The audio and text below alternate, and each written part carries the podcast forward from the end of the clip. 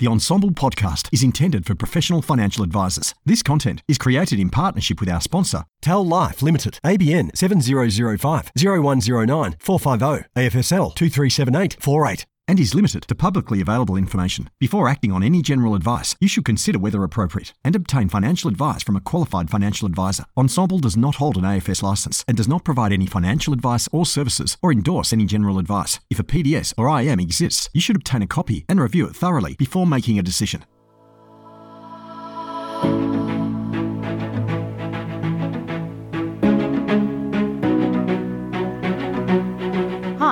My name is Sacha Loutkovsky, and I'm a former insurance advisor of 15 years and CEO of the Sale Agency, a firm dedicated to helping advisors grow their businesses. This series is all about insurance, exploring the start to end process of putting a policy in place, all the way through to claim time. I'm joined by five experts who shared their knowledge and insights, and a few stories along the way. So, let's get started. This podcast series is brought to you by leading Australian life insurer TAL. TAL is committed to partnering with advisors to protect the financial well-being of their clients now and into the future. TAL's accelerated protection products ensure your clients have access to cover options that are suited to their individual needs. Last financial year, TAL paid $3.5 billion in claims to over 45,000 customers. Persons deciding whether to acquire or continue to hold life insurance issued by TAL should consider the relevant product disclosure statement. The target market determination for the product is also available online at tal.com.au. Welcome to episode four in our series focusing on all things insurance. I'm joined by Glenn Baird, Head of Mental Health at TAL, to talk about mental health in the workplace, how advisors can manage their mental health, and of course, how we can help our clients in the event of a claim or other stressful experiences. Glenn, welcome. Thank you. So, Glenn, head of mental health at an insurer must be quite the undertaking. Tell us a bit about how you got here. Yeah, it's a great question, Sacha. I, uh, if you had said to me, well, I've been at TAL now for six years uh, next month. Uh, if you had said to me six years ago, actually seven years ago, you're going to go to an insurer, there's no way in the world it was on my radar. So prior to prior to being here at TAL, I was working for a suicide prevention service, and I was there for 14 years, and uh, and, and working day to day with suicidal clients, you you learn a lot about people, and it got to the point where I was I was needing a break, and I thought I, I need to get away from the counselling for a while because I was there was probably a bit of burnout. Uh, not probably there was a bit of burnout setting in pretty fast. And then I thought, you know what, I'll take it. To, I'll take a corporate gig for a couple of years, and I'll go back to counselling. And um, and that was my my intent back in 2017. Um, and I just I saw this on on Seek, and uh, and I just thought, yeah, I'll throw my hat in the ring for that one. And yes, uh, I was here of within six months, and I knew that I didn't want to go back to counselling. Um, so that whole two year um, goal initially was was thrown out the window, and um, yeah, and six years on, and really enjoying being at TAL and, and the the uh, the role that, that I have here, and uh, you know, I think it's exciting for me because when we do this stuff right at a at a big insurer like TAL, you know, we have big reach, and and therefore when we do it right, we're going to have big impact, and and that really excites me, and supporting. Um, our partners in doing that, specifically our financial advisors in supporting their clients, you know, that's um, there's there's a feel good that comes along with that. Yeah, absolutely. Yeah, you mentioned a couple of really interesting points that I'm going to come back to. Yeah, One thing I, I do want to know, and I, I'm sure our listeners do as well, is is what does the head of mental health do? What what does a day to day look like for you? What how how do you support you know, your your clients being TAL uh, and Yeah. also TAL's customers? What does that look like? Yeah, that's a good question, Sacha. Um, the role is quite broad that I have here at TAL. Uh, there is obviously a lot of training that I do for you know supporting our claims and underwriting teams and our, and our contact center teams with helping understand mental health conditions, uh, how to have conversations with those that are grieving, uh, supporting people that might be disclosing issues around um, you know self harm and suicide. There's and supporting them with understanding those conditions, but also how to have the right conversations with the people in those in those times of need. Um, there's supporting our product teams with with language and, and how we um, how we describe certain uh, we, how we describe mental health in our products, uh, and there's prevention programs. Um, and you know, instead of just waiting for uh, people to come on claim and then supporting them, which is absolute bread and butter, and it's so important of, of the work that we do. But there, I think there's more we can do in a prevention lens and try and keep people well for longer. And I, I think um, so. My role as head of mental health it sits in the broader health services team. So uh, what I love about how where I sit, it's a broad look at health. Um, so you know, I'm sitting with with uh, medical officers, and they're, they're all doctors, uh, forensic accountants, and we're looking at the you know the physical, mental, and financial health of of each person.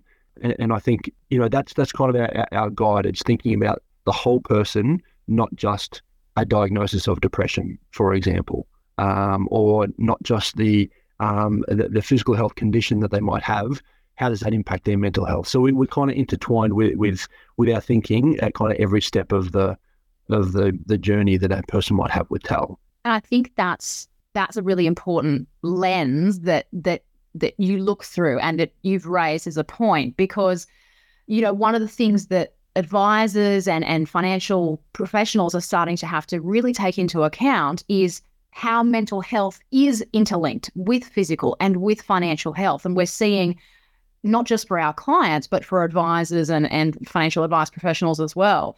The current, I'm going to call it current economic climate, but the current social climate we find ourselves in, how, how is, is mental health playing out in where we find ourselves now? And, and how do you see it changing, evolving, or, or not changing or evolving going forward? It's really interesting. I, I think about what COVID has done for the way we talk about mental health. And there's obviously a lot more people talking about it, which is fantastic. And, and, and I think this is where we needed to be uh, when it comes to the narrative of, of that.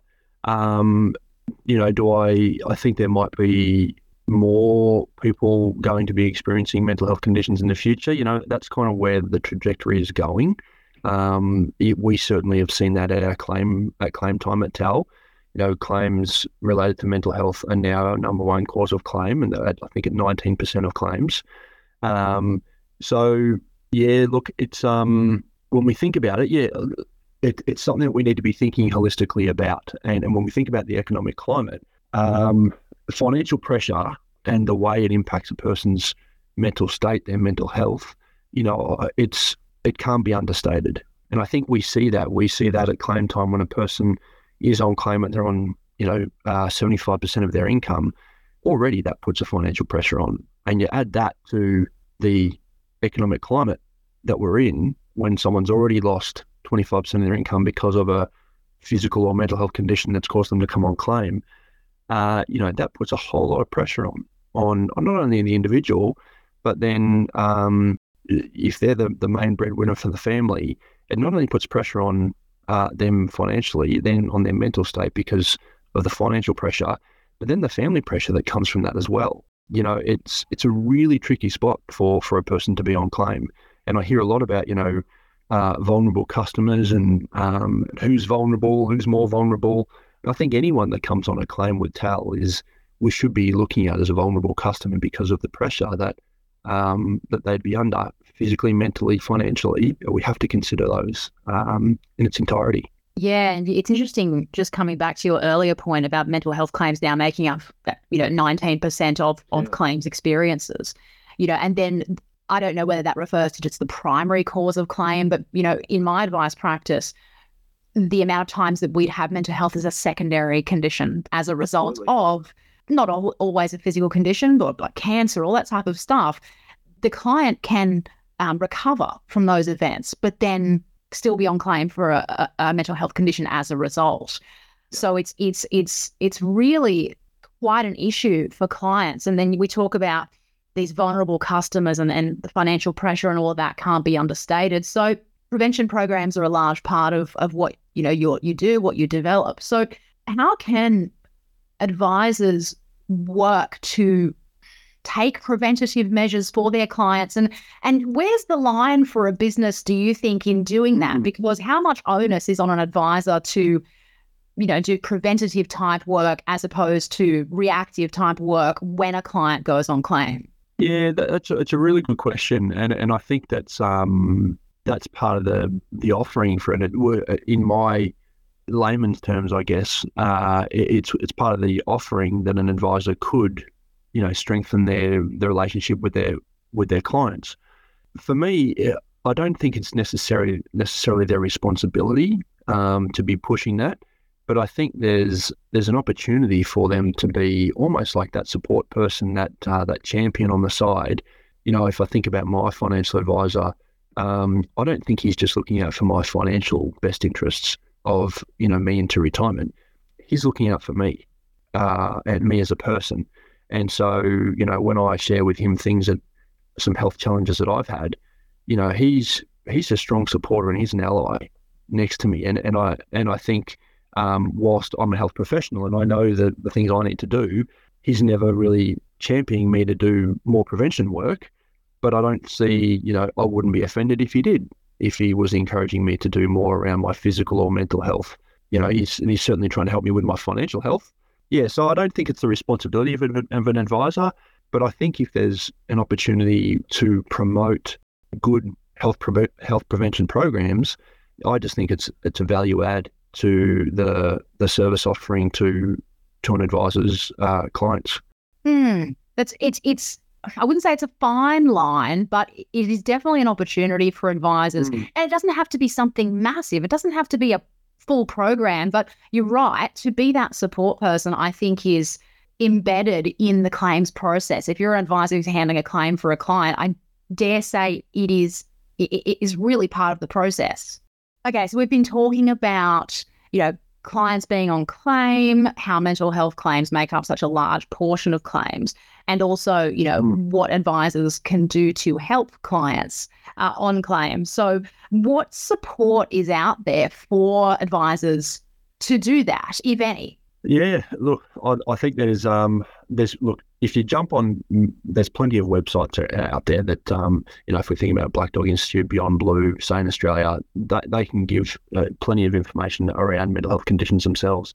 One thing that we offer at TAL, and I'm sure some other insurers do similar things, but what we offer at TAL through the TAL Risk Academy uh, is a number of uh, different sessions to try and equip advisors to have the the tricky conversations. Uh, we know from the the value of advice research that we we looked at, um, it, just over forty percent of advisors somewhat avoided the conversations, the tricky conversations about when people are on claim, especially when it comes to grief and bereavement.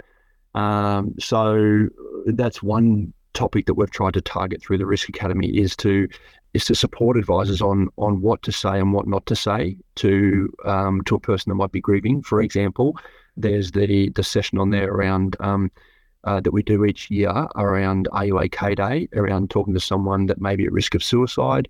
Um, you know, they're tricky conversations to have, and and you know, not a lot of people, even health professionals, don't have the confidence to have the right conversation in that space. So it's equipping advisors with, you know, they're two uh, topics for as, as an example. It's equipping advisors with the skills to be able to have those conversations, um, because you know that's a that's a huge value add to to an advisor's business if they're able to have those those right conversations at the right time uh, and know that you know the it's not just about again the, the the my financial health or my retirement fund or all those kind of things. It's about me as a person and making sure my welfare is okay. And having an advisor that knows how to listen and knows what to say and what not to say to me that's a huge opportunity for uh, for advisors that's the information for specifically to support advisors um, and the conversations they have. But then there's also the, the tools that each insurer has. Um, um, one that we have at TAL is uh, is Headlight. It's a screening tool just to help help clients uh, have a quick snapshot of their of their mental state and provides them a risk category of, of what their, their risk is for um, for poor mental health, uh, low risk, medium risk, high risk, and then there's referral pathways from there. Uh, and, and so there's that and some other tools that are available for advisors to pass on to their um, their clients just to support them.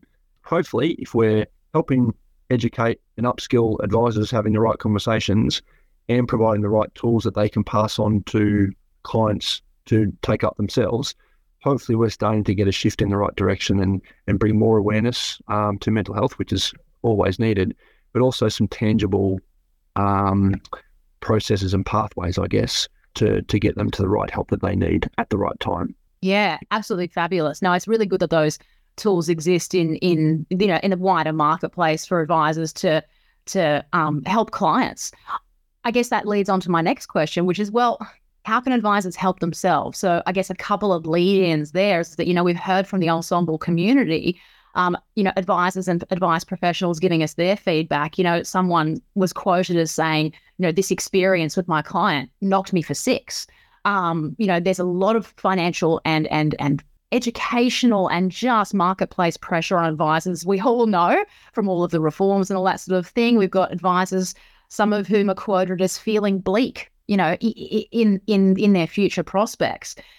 I myself my very first claim was actually my very first clients. They'd been clients for three, uh, three or four months, and then went on claim. You know, four months after the policy was in force, unfortunately, the husband of that family um, passed away very suddenly at 36 years old. And you know, I'd been advising for four months. You know, I didn't quite know what to do with that, with that, all those feelings. So, how can advisors help themselves in this space? it's so important, and this is something that I do. I talk about a lot with advisors at PD days and conferences. It's so important that where we have advisors looking out for for themselves. Um, some of the conversations that they'd be having with with customers that need to make a claim, they're tricky conversations to have, and they're they're exhausting. They're they're stressful, uh, and it's certainly when our when when advisors' clients might be disgruntled or upset. Um, you know, they they have to wear some of that. Um, so look, it, it's it's a huge part of I think of their role as maintaining their own mental state. I'm I'm a firm believer that it's uh, I love the five ways to well-being. That that's a um, that's some research that was produced out of the New Economic Foundation out of the UK, and you know the five ways to well-being. You know it's it's about trying to remain active um, as much as possible. Uh, continue learning is you know kind of tip number two uh, staying socially connected is so important for an advisor. Um, for everyone, and but I think an advisor and an, an, advisor community, I think it's good that they, if, if there's some social connections and camaraderie across advisors or, or, or different groups, give back to others. Uh, I think is a really important one. Um, and I think there's some there's something um, that advi- an advisor might get that anyway from the work they do because you know setting someone up for um, for, for their future is, is giving back, but there's there can be other ways to give back. And then the last one is kind of being aware or taking notice, being mindful. Um, and it's finding activities where they have the moments to be um, to kind of stop and pause and uh, and not be kind of juggling multiple things at once. So you know those kind of five tips, I love them. I I, I heavily promote them because they're simple, they're practical, and it's um, anyone can do them and it's not like you need to be great at every single one but as long as you're working towards or trying to improve on those five areas i think that goes a long way to to help an advisor improve uh, their own mental state. Um, because you know we it's tricky. It's it's a it, it's a stressful job and I, have um, I've spoken to a lot of advisors and um, and the busyness the pressure that they're under um, it's always I'm not sure I can find the time for that and, and I think it's almost you'll never find the time. You have to make the time to to to focus on some of those little things that we know make a difference. And I often have an analogy back to basketball. Um, the like we all those five tips for well-being. We all know those things. We know we need to be more active. We know we need to stay socially connected and maybe give back to other people and and continue learning. We know that stuff, but it's uh it's just something we we often forget about. Uh, oh yeah, I'll get to that. I'll get to that. And I remember, you know, I think about the amount of times as I used to be a professional basketball player and the amount of times we would learn to, like a defensive stance. You know, you're standing in defensive stance and and it's painful. No one likes being in their defensive stance. It hurts and you know, you do it over and over and even though you know it, your coaches do it for year on year and you think, oh man, really? We're working on my defensive stance. But it's so important that you do that because when it comes time to like the fourth quarter, when you're tired, you're stressed, you're fatigued, you're distracted, the crowd's really noisy, you need to be able to go back to the fundamentals. And and I think that's there's an element in that for for an advisor when it's noisy, they're fatigued, they're distracted, they've got, you know, families to run, businesses to run, uh, all these distractions, they've got to remember to come back to the fundamentals. And, and I think those five tips for well-being are a good place to do that. That's a really good resource. A simple set of tips. Like you said, we know them. We all we know we should all be being more active. We should all be engaging with these things. And it is a matter of making the time. And I think any advice professional, regardless of where you're working in advice, it's just always on. We often take work home with us. We also take our clients' concerns and issues and fears and hopes and dreams home with us as well. It is a, a, a profession that I think puts a lot of burden, but not in a bad way, but that sort of mm. burden on advisors. Mm. So, you know, th- there's there's this epidemic of, of burnout happening at the moment. I guess one of my questions is, is that you yourself working in the medical field, working in mental health, how do you stay healthy? Uh, given that you work in, a, in an area that can have high burnout, especially if we've seen off the back of COVID and things like that. Obviously, mm. we've talked about the five ways to well-being, but is there anything above and beyond that that, that you do in your life to make sure you look after yourself? Yeah, I uh, I've always been a pretty good talker. You know, I've never I've never shied away from my friends and my family telling them exactly where I'm at, um, and that's uh, it kind of goes against the grain of my family because my family's very much, you know, just just deal, suck it up and deal with it. Um, whereas I've, I've, I think I'm helping influence my own family and being able to do and talk about it more. So talking is one. I'm, I'm always uh, my social connections are important to me, and I and they're important that, to me because I feel as I can share with them exactly where I'm at. So that's a big one for me is is is connecting with mates, um, but also activity. I um, I try to do as much as I can. Um, I try to, you know, row most mornings, uh, just on the uh, stationary rower. But I do that for multiple reasons. I, I want to stay fit, but you know, my boys are 12 and, and nine years old, and you know, they, as a former basketball player, they love their basketball, and all they want to do is play me in one on one. And there's a pride element in me. I just I have to keep beating them for as long as I can. so that, that's why I need to stay fit so they don't beat me when I'm, you know, uh, when they're 13 years old. So they but it's it's also it's running around with them and staying fit with them. Um, that that's a big driver for me. So it'd definitely be the activity and the social connections. I do mindfulness probably on a you know weekly basis, or whether it be on the train or or um, sometimes I'll do it with the kids. Um, but yeah, look, primarily it's the social connections and activity for me. Yeah. All of this, you know, we've been talking about how mental health is interlinked with physical and financial health for our clients and how there's these five ways to well-being and and and it's it's such a buzzword right now, right? Well-being. So all of these typically larger institutions are rolling out things like well-being platforms, well-being programs. What do you think is i mean do you think it's it's a good proposition? Do you think it change it, it contributes to the change of, of tone and conversation around mental health as a standalone type issue? How do you feel about those well-being type programs? Um, and i think there's some really useful tools out there that users can get a lot of value out of them. But you know traditionally we don't see huge uptake in a lot of those programs. Um, so one thing we're thinking about at tal is is you know not only individual uh, prevention programs, but what else? What can we do for workplaces? You know, because I don't care how much mindfulness or activity uh, or social connections an individual has, if they're going into a toxic workplace, you know, that's going to have a, a, massive impact on their mental state. Yes, I think there's absolutely a place, and we still need and we need to push for those wellness programs. But I think we need to look at the broader context of things as well uh, in in their workplace, in their in their home, and and relationships play a huge role in that. But yeah, so I'm not sure if I'm answering your question, but I think it's yes, I support them. I believe in them 100%, but we need to think about the bigger picture of, you know, the environments that people are in. You know, it's, uh, if I think about a person that's on claim at the moment, you know, they might be on claim for a mental health condition and they they've got a child at home with a disability or they um, they're going through a marriage breakdown you know that's going to that's going to be really hard, really hard for that person. Uh, and you know, you would on the outset you'd think, oh, okay, we just need to try and get them back to work. That's that's probably the last thing on their mind is getting back to work. You know, so I, I think we part of that is meeting meeting people w- where they're at. Yeah, I think that's a really important part for not only an insurer but for advisors too. Um, to be thinking, you know, understanding what's happening for an individual uh, at a at a certain point in time, and being able to to sit in the uncomfortable, which is really hard for a lot of people. We we often want to try and fix, whereas I think it's important to be able to sit in the uncomfortable and just listen. And you know, I, I think there's a as going back to your question, the wellness programs are useful when they're needed.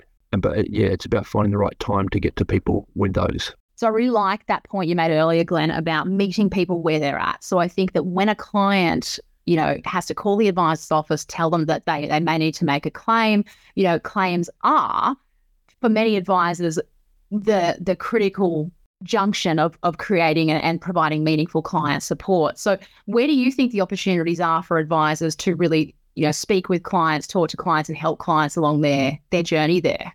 Yeah. Straight away when you say when the client calls and they say they want to make a claim, I similar to what I said earlier about we want to fix things. We want to, oh, okay, let me get that rolling for you. I'll do this, I'll do that, and I'll reach out to the insurer. And they might have just disclosed to the advisor, you know, um, I've just been diagnosed with cancer. They might have just disclosed that, you know, they've uh, been diagnosed with depression and uh, and they can't work, whatever it might be. I think there's an element of the being able to sit with that for a moment because they're a person first and I and I think the value of an advisor, if that at that point in time, wow, that sounds really tough. How are you coping with that? You know, something like straight off the bat, instead of oh, let me get these claims forms sorted, we'll get this rolling. Yeah, that's a great service as well. But I think there's we've got to we've got to be person centered first rather than service centered first. And and that's something, you know, I, I think is really important that we want great customer service, absolutely. Um, but they're a person first. And and I think we've got to treat them as a person first. So that's probably where I start. Um, and then it's about, you know, linking in with uh, for an advisor, linking in with what what resources are at the at the person's fingertips, uh, or at the advisor's fingertips to to support the individual. I'm, I'm thinking out loud at the moment. Uh, for an advisor, let's say a person comes on claim for uh, a mental health condition, and for example, if they're a TAL customer, we then refer them through to Mental Health Assist, uh, which is a program that we we provide to to our customers that are on claim for a mental health condition. Now, that's it's not mandatory; it's it's purely voluntary. But the what Mental Health Assist provides for us is an assessment with a psychiatrist within nine days, uh, a virtual assessment within nine days to see a psychiatrist. That's unheard of in out there in the sector. Um, you know, if I was just to go to the GP uh, and then get referred to a psychologist and potentially to a psycho- uh, psychiatrist, you know, the waiting uh, periods, you know, to see someone anywhere from six to 12 months before you actually get in front of, you know, a psychiatrist. Now, not saying that everyone needs a psychiatrist, but for those that are that are um, uh, uncertain about their diagnosis from their GP, uh, want the extra support, want a second opinion, um, the advisor being able to connect them in with that, um, I think is a huge value add it's not just okay, that's part of the process and hand it over to the insurer. I think that's a that's a um, it's becoming an ally in in the person's uh, recovery, and and I think that can go a long way. You know, when I think about a person on claim, what you know, you're you're not in the workplace, so you don't you've you've removed those those connections. It's a hard thing to talk about to in your social groups or at you know your kids' basketball games or whatever, oh, I'm on claim for a mental health condition. You don't do that. So you're not really talking about it to anyone. And so all of a sudden, a person on claim can become really isolated very quickly. And and we know the impacts of isolation on a person's mental state. And so if they feel as though that they've got an ally in their advisor to to not only have the open conversation with them, but also um, get them connected and be proactive in supporting them with some offerings that an insurer might have. In TAL's case, of mental health assist, like I said, you know, they uh, to me that's just a great support and goes almost above and beyond the role of an advisor. And and to me, again, in my uh, non-advisor mind, I'm thinking that's got to be a good business proposition to to an advisor that you know they're doing they're going over and above for a client, and that's that's you know building trust, respect, uh, and longevity um, with that relationship. In my mind, absolutely. I've always I've always very much been of the opinion that financial advice and more in a biased way because I, I, I was a specialist risk advisor. Risk advice for me is one of the most people centered professions you can possibly be. And we know so much uh, sensitive, intimate information about our clients. And I just, I just really want to explore that that point that you made about, you know, when a client calls up to make a claim, and in many cases, the first thing we do is right. Uh, let me get those claim forms for you. I'll call and get a pre-assessment just to make sure. Have you got your histology? Have you got the the results? Let me get that pre-assessed for you, which is great. And that's a standard, right? That's that's what that's mm. what we get paid for. That's what we do. But I just I love the fact that you've really brought it back to mm-hmm. make it even more people centered and just sit with your client and sit with that for a moment. It doesn't have to be over the top you know, the touchy feely, but just like, oh my goodness, that that's I'm really sorry to hear that. Are you okay? Yeah. I think it's I think that's an absolutely vital point. And I think that, you know, a lot of I wouldn't necessarily say a lot of us, but I know myself, especially when I was starting out, like I didn't know what to do with that sort of um, yeah. overwhelming information. So I would be the one who'd be like, "Oh my goodness, that's oh, that's horrible. Hey, don't panic. We're going to get the claim form sorted. It's all going to be good. We'll do what we can. That's what we're here for. But just to sit with that, I think that in itself is a value add, let alone all yeah. the other propositions that are available. Absolutely, yeah, because you know the um, we all want to be heard, and then when we, we get to a point where we're on claim or we've been diagnosed with physical or mental health condition, it's tricky, it's tough, and and it's hard to talk about. And if all of us, yeah, I, I just think it's there's if we're just able to for a person with a cancer diagnosis, as I mentioned before, wow, that must be tough. How are you coping? Have you had conversations with the kids about it? What about your wife, your partner? Um, how are they coping? You know, all of a sudden, it's it's just saying, you know, we'll get that stuff sorted later. Let's focus on you as a person first. I just think that's it's so important and and be, can be so powerful. Yeah, absolutely. No, I think that's that's an incredible point for advisors and financial advice professionals to consider. So Look, we're going to round out the podcast with, uh, I'm going to call it Glenn's three top tips. I'm putting you on the spot for three top tips. So if you could hmm. share three tips with advice professionals about how to look after their mental health, their clients' mental health, anything to do with mental health for three top tips, what, what have you got for us? Okay, tip number one I mentioned the five ways to well-being before. Every advisor, in my mind, should be reflecting on their own five ways to well-being and how they're going in those spaces in those domains. Um, just Google it. Five ways to well-being. Uh, you know, and I think you you can come you can see what they are. And um, to me, every advisor should be working towards that. The second tip that I'd say: ask more questions about a person's welfare. And and I think you know something like a, a simple how you're coping. You know, I think how you're going can is in Australia is, is kind of dismissed to is it yeah I'm all right I'm all right uh, because it's used so often. Whereas if we, you know, how are you coping with everything at the moment? How, how's life? You know, with with everything that's going on, if the advisor happens to know stuff about what's happening with kids going to school or with um, stuff that the wife might be going through or the or the husband, ask more questions and and ask how you're coping. And I think you know the third one, I'm going to say it's an extension of number two. Maybe that this is maybe this is two A. I'm not sure. Um, but it's like a ask scaling questions on a scale of one to 10, Sacha, how are you going at the moment? Or how, how, you, how are you traveling at the moment? You know, where 10's great and, and one's not so great, how are you traveling? Because all of a sudden, it, to me, that just changes the relationship with with people. Um, because if they say, oh, look, seven out of 10, you know, you know, things are, are going pretty good. But if all of a sudden my client comes back and says, oh, probably a four out of 10, maybe that just needs to be a trigger for I know that there's an insurance policy in place. I wonder if the insurer has got some things that might be support, might be able to support the person, because right now they've just told me they're a four out of ten, and normally they're about seven or an eight out of ten. So what else can I do to support?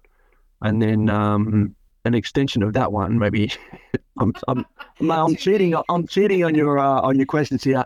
Is don't forget about the services that are available out there in the public. You know, the Black Dog Institute has got some great services uh, Beyond Blue's got some great resources. Sane Australia, MensLine, Um, you know, uh, there's so many services out there that, that are free um, that are under, underutilized. There's no doubt about it. So uh, I think leveraging some of those can be really useful as well. Fantastic. I really like that tip about the scale because, you know, basic psychology principles, yes and no answers give you nothing to work with. Oh, how you going, mate? Yeah, it's all good. You know, it doesn't give you anything to work with. And like you said, Australians are very much she'll be right type attitude.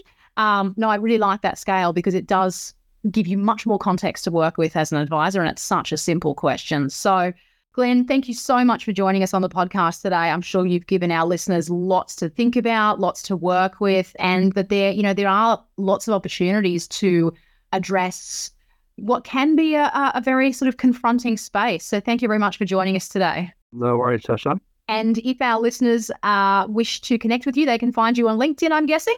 Yes, they can. Excellent. Well, thank you very much for joining, and I'm sure we will speak with you again. Thanks for having me. See you later.